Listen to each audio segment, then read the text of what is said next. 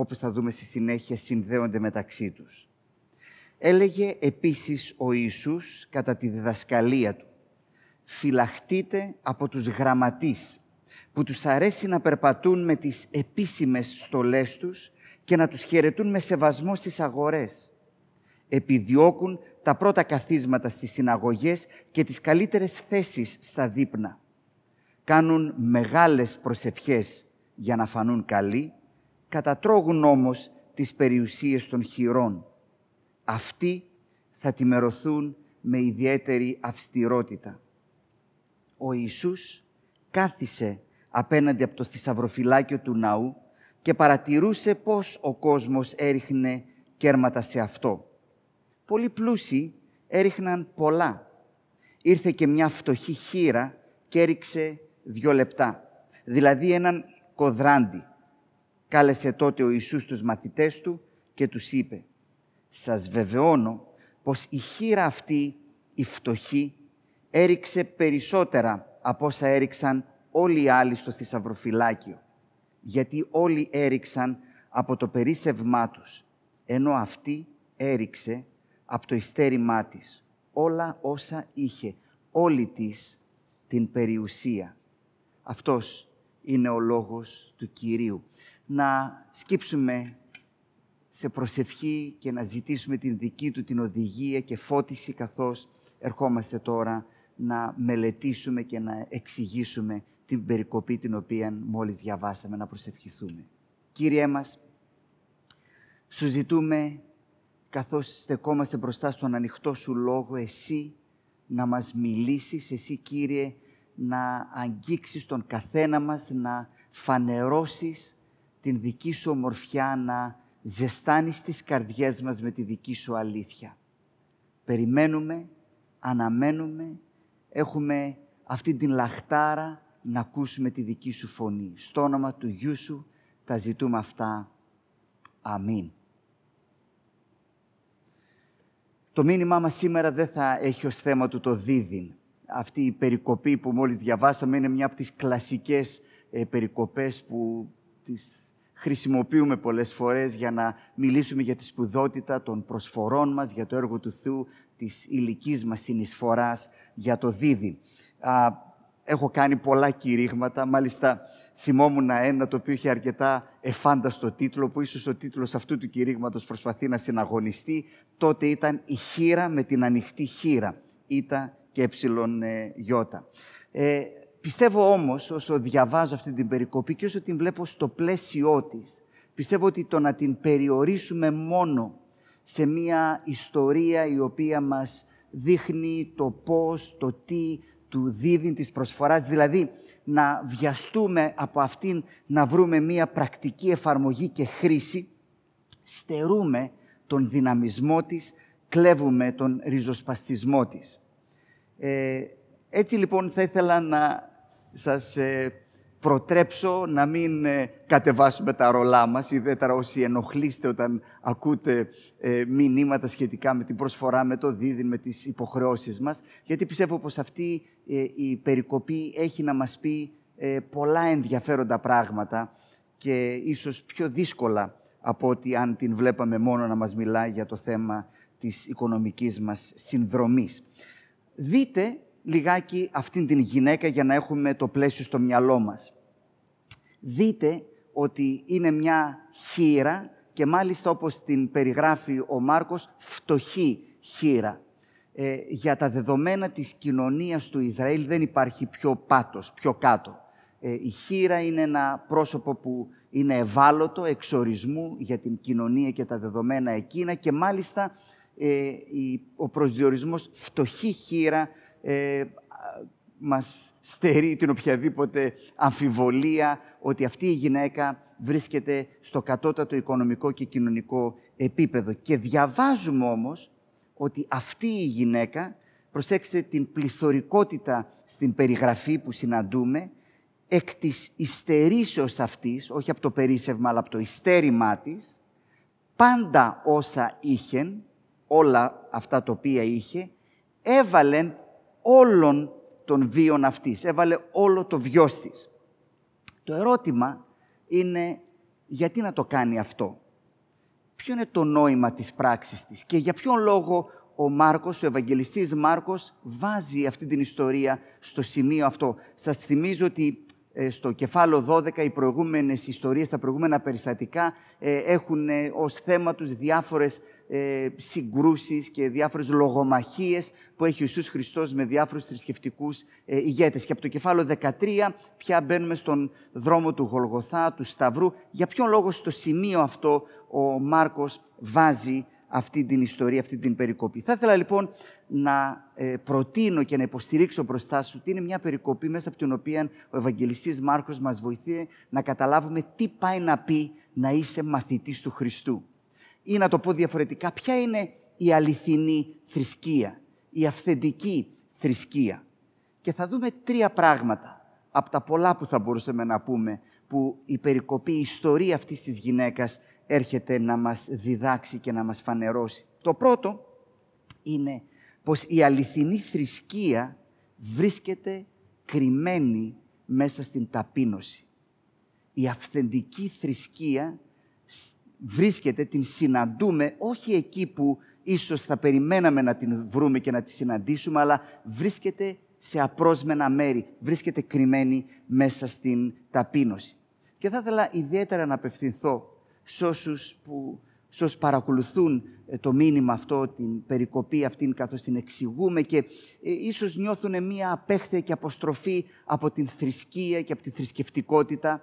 Λοιπόν, την ίδια αποστροφή και την ίδια απόρριψη της θρησκευτικότητας νιώθει ο Ιησούς Χριστός και διδάσκει αυτή η περικοπή. Ελπίζω να βλέπετε και να συνειδητοποιήσετε ότι υπάρχει μια αντιπαραβολή. Η γραμματής και ο τρόπος τους από την μία και από την άλλη αυτή η φτωχή χήρα. Οι γραμματείς είναι αυτοί οι οποίοι θα τους θεωρούσαμε τους θρησκευόμενους ανθρώπους, τους κατεξοχήν θρησκευόμενους, ίσως τους κατ' επάγγελμα θρησκευόμενους. Ποιοι είναι οι γραμματείς? Είναι άνθρωποι οι οποίοι κατέχουν καλά τον νόμο του Μωυσή, την Τωρά, ώστε να την διδάξουν, ώστε να την εξηγήσουν, ώστε να την ερμηνεύσουν, ώστε σε διάφορες περιστάσεις να την εφαρμόσουν.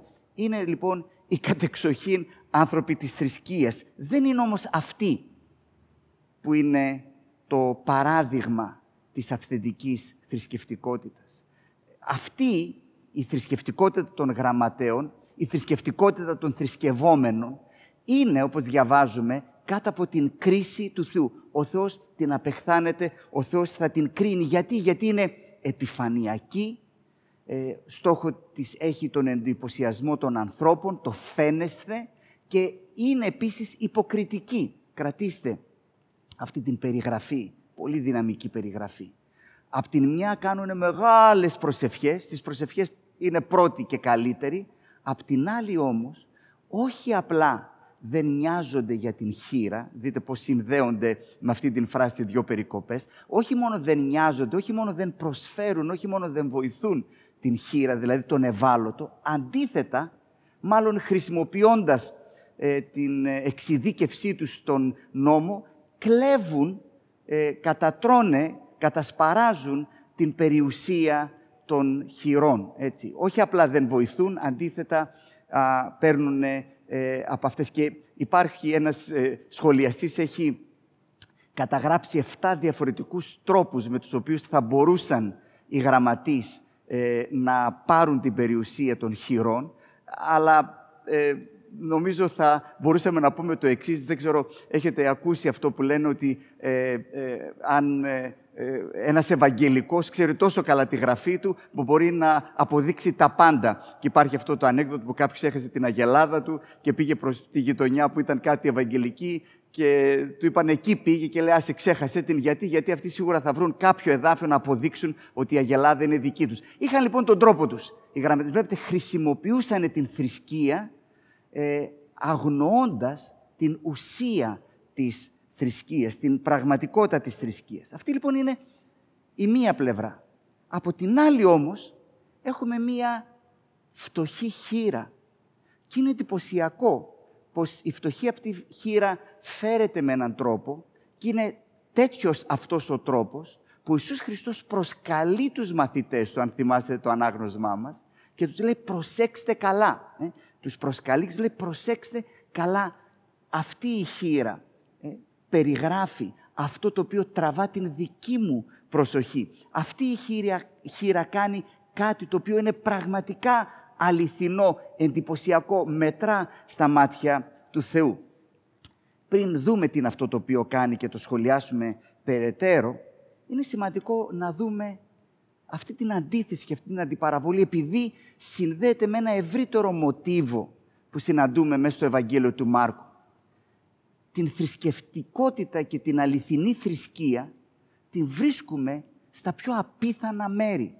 Δεν την βρίσκουμε στην ζωή και στο βίωμα των γραμματέων και των φαρισαίων, των ανθρώπων της θρησκείας, αλλά την βρίσκουμε στην εμπειρία και στο βίωμα μιας φτωχής χήρας. Και δεν είναι η μόνη τέτοια ιστορία. Στο 5ο κεφάλαιο διαβάζουμε ξανά τον Ιησού Χριστό να επαινεί την πίστη μιας γυναίκας που είναι η αιμορροούσα. Θεωρητικά δηλαδή είναι ακάθαρτη τελετουργικά σύμφωνα με τον νόμο. Επαινεί την πίστη της, ασχολείται μαζί της. Λίγο παρακάτω, στο κεφάλαιο 7 του Ευαγγελίου του Μάρκου, έχουμε την ιστορία της Σιροφινίκισσας, μιας άλλης γυναίκας που ξανά ο Ιησούς Χριστός εντυπωσιάζεται, γιατί βρίσκει σε αυτήν μια πίστη που δεν την έχει βρει ούτε μέσα στον ίδιο τον Ισραήλ, που είναι το θρησκευόμενο έθνος. Στη συνέχεια έχουμε αυτή την ιστορία στο κεφάλαιο 12 της φτωχής χήρας και λίγο παρακάτω στο κεφάλαιο 14, και θα κάνουμε αναφορά σε αυτό το περιστατικό σε λίγο, έχουμε μια άλλη ιστορία μιας ανώνυμης γυναίκας που από τα άλλα Ευαγγέλια πληροφορούμαστε ότι είναι μια αμαρτωλή, γνωστή αμαρτωλή γυναίκα, η οποία μπαίνει μέσα στο σπίτι του Σίμωνα του Φαρισαίου, όπως μαθαίνουμε από τα άλλα συνοπτικά Ευαγγέλια, και ο Ιησούς Χριστός στρέφεται σε αυτήν, επαινεί και επιδοκιμάζει την δική της πίστη. Δεν ξέρω αν βλέπετε ένα μοτίβο να διαγράφεται και να παρουσιάζεται μπροστά μας εδώ πέρα. Ποια είναι αυτά τα παραδείγματα, ποιες είναι αυτές οι εκφράσεις τις οποίες ο Ιησούς Χριστός βλέπει την αληθινή θρησκεία. Δεν ξέρω αν παρατηρήσετε όλες αυτές τις ιστορίες. Όλες ως πρωταγωνιστή έχουν μία γυναίκα. Και μάλιστα μια ιδιαίτερη γυναίκα. Μια γυναίκα η οποία είναι τελετουργικά ακάθαρτη, δεν έχει σύμφωνα με τους νόμους θέση και τόπο ούτε καν μέσα στον ναό. Μια γυναίκα η οποία είναι εθνική, Σιροφινίκισσα, ούτε καν Ισραηλίτισσα. Μια γυναίκα που είναι χήρα και φτωχή, στο κεφάλαιο το οποίο μελετούμε. Και μια γυναίκα η οποία είναι γνωστή αμαρτωλή, η αμαρτωλή του χωριού, έτσι, η δακτυλοδεικτούμενη. Τι θέλει να μας πει αυτή η ιστορία, λοιπόν? Τι θέλει να μας πει ο Μάρκος? Θέλει να μας πει αυτό που μας το λέει στο κεφάλαιο 10, εδάφιο 31, ότι οι πρώτοι θα γίνουν έσχατοι και οι έσχατοι θα γίνουν πρώτοι. Θέλει να μας πει ότι η αληθινή και αυθεντική θρησκευτικότητα δεν βρίσκεται εκεί που ίσως θα φανταζόμασταν και θα περιμέναμε, αλλά βρίσκεται πολλές φορές κρυμμένη σε απρόσμενα σημεία, σε απρόσμενα μέρη, που πολλές φορές τα προσπερνούμε και πολλές φορές δεν τα δίνουμε καν σημασία, αλλά κερδίζουν το βλέμμα, τραβούν την ματιά του Θεού. Το δεύτερο το οποίο η ιστορία αυτή έρχεται να μας πει, ψάχνουμε να βρούμε το νόημά της, για ποιον λόγο αυτή η ιστορία, τι θέλει να μας πει. Το δεύτερο είναι ότι η αληθινή θρησκεία γεννιέται και εξηγείται μόνο από την αγάπη. Η αληθινή θρησκεία έχει νόημα αν την δεις ως κάτι το οποίο γεννιέται, εξηγείται, κινείται, εμφορείται, εμπνέεται από μία παράφορη αγάπη. Γιατί το λέμε αυτό? Να κάνουμε το εξής ερώτημα. Απλό ερώτημα, αλλά νομίζω αναμενόμενο. Για ποιον λόγο αυτή η γυναίκα δίνει με αυτόν τον τρόπο? Δηλαδή, όπως διαβάζουμε εδώ, δίνει τα πάντα. Ό,τι έχει και δεν έχει. δεν της μένει τίποτα, δίνει το βιός της όλο. Ερώτημα, το επαναλαμβάνω, για ποιον λόγο το κάνει αυτό? Το κάνει επειδή το λέει ο νόμος, επειδή πρέπει? Φυσικά όχι. Ο νόμος δίνει πολύ σαφείς οδηγίες για το τι πρέπει να κάνουμε σε σχέση με τις προσφορές μας, σε σχέση με το δίδυμο. Μιλάει για παράδειγμα για το δέκατο και μιλάει για διάφορες άλλες προσφορές, πολύ συγκεκριμένες. Πουθενά ο νόμος δεν απαιτεί να δώσουμε ό,τι έχουμε και δεν έχουμε όλο μας το βιος. Γιατί το κάνει άραγε, αφού δεν είναι ο νόμος και η υποχρέωση? Μήπως το κάνει για να εντυπωσιάσει?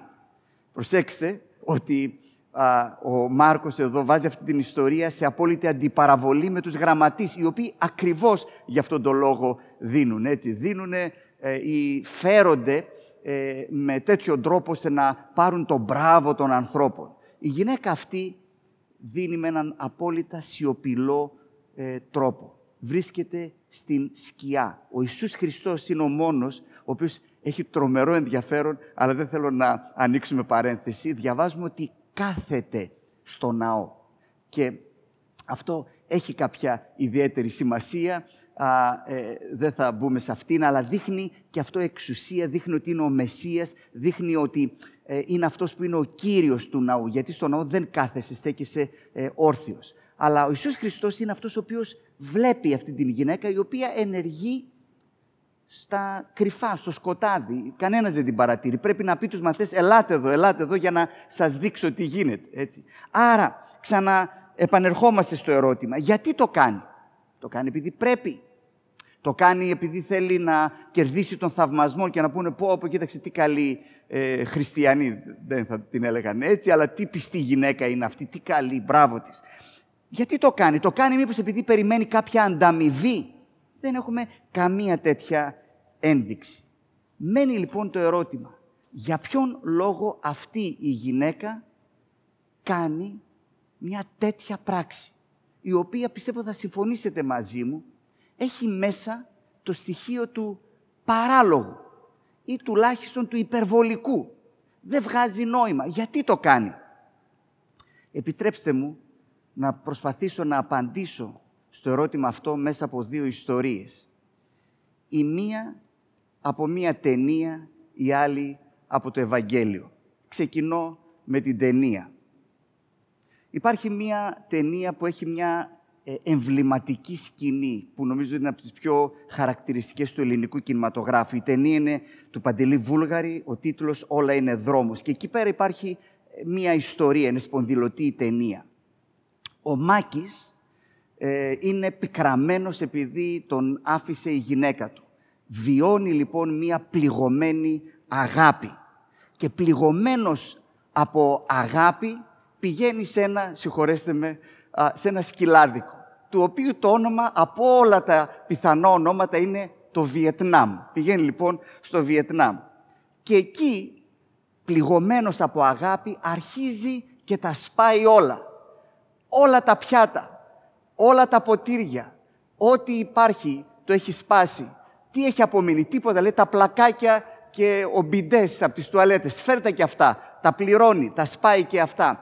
Και συνεχίζει τέλος πάντων όλη αυτή η διαδικασία που φτάνει η ώρα και λέει στον ιδιοκτήτη του μπαρ, ας το πούμε έτσι, του λέει πόσο κάνει αυτό.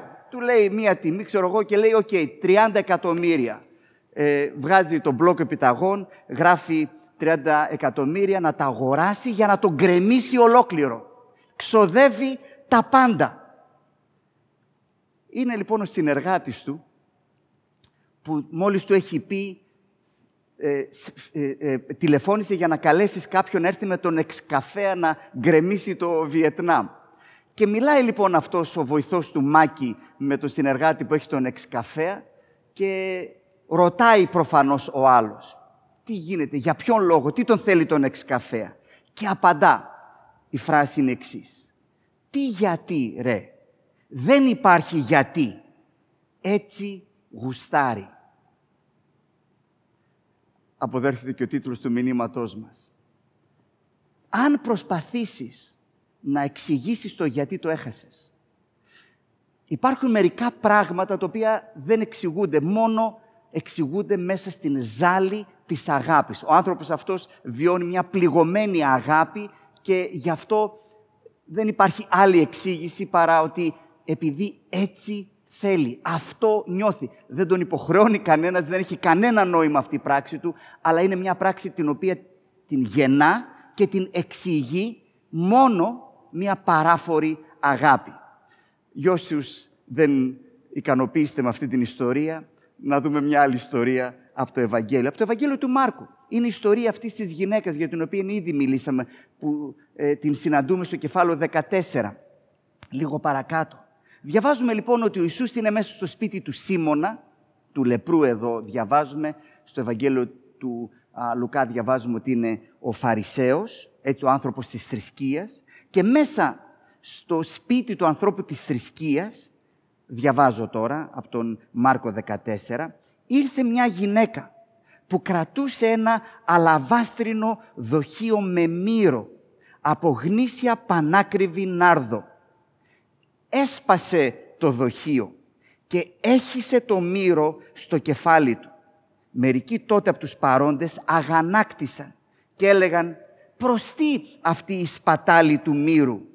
Αυτό το μύρο θα μπορούσε να πουληθεί περισσότερο από 300 δενάρια και το αντίτιμο να το δώσει στους φτωχούς». Τι είναι εντυπωσιακό. Το πιο πιθανό αυτή η γυναίκα να είναι η ίδια φτωχή. Και αυτό να είναι ίσως ο βιος της. Να είναι το πιο σημαντικό απόκτημά της. Και βλέπετε, αυτοί οι άνθρωποι δεν μπορούν να καταλάβουν, δείτε την υποκρισία, τάχα τους ενδιαφέρουν οι φτωχοί. Δεν μπορούν να καταλάβουν πώς ένας άνθρωπος κάνει μια τέτοιου είδους κίνηση. Για ποιον λόγο?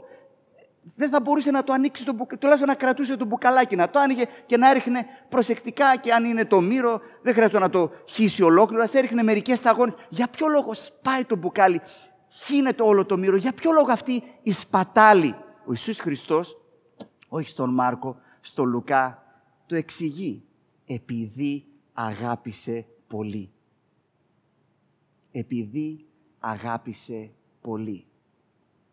Βλέπετε πόσο απέχει η θρησκευτικότητα από την ζωή η οποία γεννιέται όταν εχμαλωτιστείς από αυτή την αγάπη, όταν συναντήσεις αυτή την μοναδική αγάπη του Θεού προς σε σένα. Ο Ιησούς Χριστός στο Ευαγγέλιο του Μάρκου, μέσα στις διάφορες συνομιλίες του ξανά με έναν γραμματέα που το ρωτά σε τι συνοψίζεται ο νόμος, του απαντά ότι ο νόμος όλος συνοψίζεται σε 2 εντολές. 7 λέξεις μας είπε ο Θεοδόσης όταν μιλούσες σε αυτή την περικοπή. Κρατήστε την πρώτη εντολή. Αγάπα Κύριο το Θεό σου εξ όλης της καρδίας σου, εξ όλης της ψυχής σου, εξ όλης της διανοίας σου και εξ όλης της δυνάμεώς σου. Βλέπετε, η αυθεντική θρησκεία είναι μια θρησκεία η οποία εξηγείται και κινείται μόνο μέσα από το βίωμα και την εμπειρία της αγάπης. Δεν είναι απλά η τήρηση κάποιων κανόνων, δεν είναι απλά η εκπλήρωση κάποιων υποχρεώσεων, δεν έχει καμία σχέση με όλα αυτά. Η αληθινή θρησκεία, η πράξη αυτής της γυναίκας δεν βγάζει κανένα απολύτως νόημα. Το μόνο κίνητρο μπορούμε να σκεφτούμε είναι μία παράφορη υπερβολική αγάπη, ένας θαυμασμός που την κάνει να είναι έτοιμη να τα παραδώσει όλα, να αγαπήσει, προσέξτε και τη λέξη, με όλο το είναι της. Με όλο το είναι της, με όλη την δύναμή της. Το πρώτο πράγμα λοιπόν που είδαμε είναι ότι η αυθεντική θρησκεία, έτσι, η αυθεντική θρησκεία δεν βρίσκεται εκεί που ίσως εμείς θα την περιμέναμε να βρεθεί, εκεί που υπάρχουν πολλές θρησκευτικές εκδηλώσεις που μας εντυπωσιάζουν. Βρίσκεται καλά κρυμμένη συχνά σε απρόσμενα μέρη, που εκεί που δεν το περιμένεις, εκεί που ίσως δεν του δίνει σημασία, έτσι, στην πτωχή χήρα. Το δεύτερο πράγμα που είδαμε είναι ότι η αληθινή θρησκεία είναι μια εμπειρία, ένα βίωμα που εξηγείται μόνο μέσα από το βίωμα μιας παράφορης αγάπης, μιας αληθινής αγάπης. Το τρίτο, και με αυτό ολοκληρώνουμε, η αληθινή θρησκεία φανερώνει ανεπαίσθητα και ανεπιτίδευτα την λογική του Ευαγγελίου του Χριστού. Η αληθινή και αυθεντική θρησκεία, αυτό το βίωμα, με έναν τρόπο που δεν είναι ότι το έχει σχεδιάσει, ούτε είναι ότι απαραίτητα το επιδιώκει, παρόλα αυτά όμως, με έναν ξεκάθαρο τρόπο φανερώνει στην έκφανση και στην εκδήλωσή της την λογική του Ευαγγελίου του Χριστού. Γιατί το λέμε αυτό? Τώρα, θα ξαφνιαστείτε ότι ιδιαίτερα στην εποχή μας είναι αρκετά δημοφιλής μια εντελώς εναλλακτική ερμηνεία αυτής της περικοπής. Υπάρχουν λοιπόν αρκετοί μελετητές οι οποίοι αμφισβητούν την παραδοσιακή ανάγνωση και ερμηνεία της περικόπης αυτής. Με άλλα λόγια, δεν θεωρούν ότι αυτό το οποίο κάνει η χήρα είναι κάτι το οποίο είναι αξιέπαινο. Είναι κάτι το οποίο υπάρχει εκεί για να το δούμε σαν ένα καλό παράδειγμα. Αντίθετα, το θεωρούν σαν ένα παράδειγμα αυτού που είπε λίγα εδάφια πιο πριν, το πώς οι γραμματείς καταφέρουν να ξεγελάσουν τις χήρες ώστε αυτές να χάσουν την περιουσία τους. Πάρα πολλοί λοιπόν θεωρούν ότι αυτό το οποίο κάνει εκεί πέρα η χήρα είναι κάτι το οποίο δεν έπρεπε να το κάνει. Και απλά την παρέσυραν, έτσι την έκαναν φανατική, της πιπίλησαν το μυαλό και πήγε έκανε κάτι το οποίο δεν είχε κανένα νόημα και δεν έπρεπε να το κάνει. Ότι με άλλα λόγια την εκμεταλλεύτηκε το σύστημα, το θρησκευτικό σύστημα, πια μια φτωχή χήρα. Και το στηρίζουν αυτό, προφανώς διαφωνώ με αυτή την ερμηνεία, θα σε εξηγήσω το γιατί σε ένα λεπτό, ίσως και μόνοι σας το καταλάβατε, αλλά ένας άλλος τρόπος που στηρίζουν μια τέτοια ερμηνεία είναι το εξής. Τα χρήματα τα οποία δίνει η χήρα αυτή δίνονται για το ναό. Έτσι. Είναι το γαζοφυλάκιο, το θησαυροφυλάκιο εκεί πέρα που διαβάζουμε, το οποίο πηγαίνουν προσφορές για την συντήρηση, τη διατήρηση του ναού. Έτσι. Και τώρα ποιο είναι το ενδιαφέρον? Ότι δύο εδάφια παρακάτω, δηλαδή αν περάσουμε στο επόμενο κεφάλαιο και προχωρήσουμε δύο εδάφια, διαβάζουμε τον Χριστό να λέει ότι από αυτόν τον ναό δεν θα μείνει πέτρα πάνω στην πέτρα. Άρα λοιπόν αναρωτιόνται και λένε τι στο καλό, τι νόημα έχει να δίνει όλη της την περιουσία, όλο το βιος της για ένα ναό που είναι κάτω από την κρίση του Θεού. Έτσι. Ένα ναό που σε λίγο θα γκρεμιστεί και δεν θα υπάρχει. Ένα ναό που λίγα κεφάλαια πιο πριν, στο κεφάλαιο 11, μάλλον ένα κεφάλαιο πιο πριν, ο Ιησούς Χριστός ο ίδιος μπήκε μέσα και πέταξε τους αργυραμοιβούς και είπε το κάνατε εδώ πέρα σπήλαιο ληστών. Έτσι. Άρα υπάρχει μια τέτοια ερμηνεία που λέει ότι αυτό που κάνει εδώ πέρα η χήρα δεν έχει κανένα νόημα. Γιατί δίνει τα πάντα για να συντηρηθεί ένας ναός ο οποίος δεν θα υπάρχει, θα κριθεί. Παρόλα αυτά, πιστεύω πως αν διαβάσουμε με τον πιο απλό τρόπο αυτή την περικόπη, είναι ξεκάθαρο ότι ο Ιησούς Χριστός επενεί αυτή την πράξη. Έτσι, μάλιστα καλεί τους μαθητές του και τους λέει «Ελάτε εδώ να σας εξηγήσω, να σας δείξω» και μιλάει με λόγια επενετικά, τη συγκρίνει με τους πλούσιους που δίνουν πάρα πολλά και μάλιστα επενεί τον τρόπο με τον οποίο αυτή η χήρα έδωσε. Άρα, πιστεύω πως ο Ευαγγελιστής Μάρκος βάζει στο σημείο αυτό αυτή την ιστορία επειδή με έναν μοναδικό τρόπο προεικονίζει μια άλλη ιστορία. Με άλλα λόγια, σε αυτό που βλέπουμε σε αυτή την χήρα, βλέπουμε μια πρόγευση μιας άλλης ιστορίας. Να εξηγήσω τι εννοώ. Η χήρα δίνει όχι απλά κάτι, δίνει το βιος της, τον βίο της, δίνει την ζωή της για τον ναό. Ναι, διαβάζουμε παντού γύρω ότι αυτός ο ναός θα κριθεί, αυτός ο ναός θα καταστραφεί, αλλά υπάρχει άραγε ελπίδα. Μπαίνει μια ιστορία εκεί ανάμεσα σε όλες αυτές τις προφητείες και προειδοποιήσεις που μιλούν για την καταστροφή του ναού. Μπαίνει μια ιστορία η οποία μας λέει ότι ξέρεις κάτι, να μια γυναίκα η οποία δίνει την ζωή της χάριν του ναού. Και τι προεικονίζει αυτή η ιστορία? Προεικονίζει το υπόλοιπο Ευαγγέλιο του Μάρκου. Γιατί από το κεφάλαιο 14, κεφάλαιο 15 και το κεφάλαιο 16 τι βλέπουμε? Βλέπουμε αυτόν ο οποίος ήταν πλούσιος και έγινε φτωχός, αυτόν ο οποίος ήρθε και έδωσε την ζωή του, το βιός του, τον βίο του, έδωσε τα πάντα, ώστε να χτίσει, να οικοδομήσει έναν καινούριο ναό.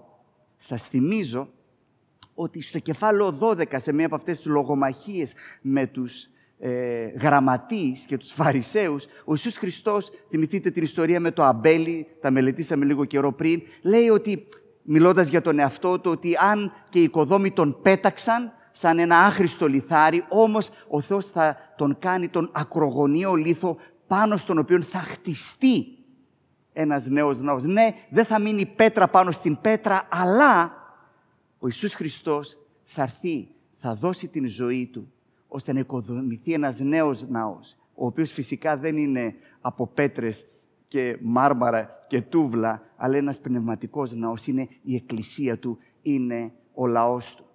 Και σας θυμίζω ότι στο κεφάλαιο 14 οι ψευδομάρτυρες, όχι επειδή λένε κάτι που δεν είπε ο Ιησούς, αλλά ψευδομάρτυρες επειδή δεν καταλαβαίνουν τι ήθελε να πει ο Ιησούς και λένε «Να, αυτός είπε ότι θα γκρεμίσω τον ναό και σε 3 μέρες θα τον ξαναχτίσω». Δείτε το πώς η ιστορία αυτής της γυναίκας με έναν αναεπαίσθητο, δηλαδή δεν το σχεδίαζε αυτή η γυναίκα, δεν είχε ιδέα ότι η ιστορία της κατά κάποιο τρόπο δείχνει και μιλά για την ιστορία του Ευαγγελίου. Και αυτό μην το προσπεράσουμε. Στο κεφάλαιο 14 που διαβάσαμε για αυτή την γυναίκα η οποία ρίχνει το πολύτιμο μύρο έτσι, και πλένει τον Ιησού κτλ. Τι λέει ο Ιησούς Χριστός όταν του λένε τι σπατάλη είναι αυτή και αγανακτούν κτλ. Λέει αφήστε την. Χωρίς να το καταλαβαίνει και προφανώς χωρίς να το καταλαβαίνετε κι εσείς, τι κάνει αυτή μέσα από αυτή την πράξη της. Με προετοιμάζει για την ταφή μου. Η πράξη της έχει πολύ περισσότερη σημασία από αυτό το οποίο απλά βλέπετε. Η πράξη της φανερώνει κάτι από το μήνυμα και το νόημα και την ιστορία και την αφήγηση του ίδιου του Ευαγγελίου. Τι συγκλονιστική σκέψη. Όταν σκεφτόμαστε για την μαρτυρία μας, πολλές φορές σκεφτόμαστε μόνο, όχι ότι δεν είναι και αυτό, αλλά σκεφτόμαστε μόνο το να μιλήσουμε, να εξηγήσουμε, να κηρύξουμε το Ευαγγέλιο. Πόσο συγκλονιστικό θα ήταν η ζωή μας, ο τρόπος μας, να φανερώνει το Ευαγγέλιο, χωρίς καν εμείς να το σχεδιάζουμε, χωρίς καν εμείς να το επιδιώκουμε, να είμαστε τόσο εμποτισμένοι από το Ευαγγέλιο, ώστε αυτό να εκφράζεται και να φανερώνεται μέσα από τις επιλογές μας, μέσα από την ζωή μας. Θα ήθελα λοιπόν, κλείνοντας, να αναρωτηθούμε, άραγε, ποια ήταν η τελευταία πράξη που έκανες, η οποία δεν εξηγείται αλλιώς παρά μόνο μέσα από το Ευαγγέλιο του Χριστού. Τι υπάρχει και συμβαίνει στη ζωή σου σήμερα, το οποίο δεν έχει κανένα νόημα παρά μόνο ότι είναι καρπός μιας παράφορης αγάπης. Να το πω διαφορετικά, καθώς κλείνουμε. Αν σήμερα υπηρετούμε μόνο όταν θα μας δουν και θα μας επενέσουν οι άλλοι, αν μας ενοχλεί όταν δεν εισπράττουμε τα μπράβο των γύρω μας και δεν αντέχουμε να ζούμε και να προσφέρουμε και να αναλωνόμαστε στη σκιά, στο σκοτάδι, στην σιωπή, στην αφάνεια, αν μετράμε τη θρησκευτικότητά μας μόνο μέσα από εκκλησιαστικές πράξεις, μεγάλες προσευχές και τα παρόμοια, αν μέσα στην καρδιά μας δεν καίει σαν φλόγα η αγάπη προς τον Θεό και προς τον πλησίον, και όταν λέω καίει, να εννοώ καίει και με κάνει να ζω και να συμπεριφέρομαι με τρόπους που δεν βγάζουν νόημα, αν βάζουμε στο κέντρο της ζωής μας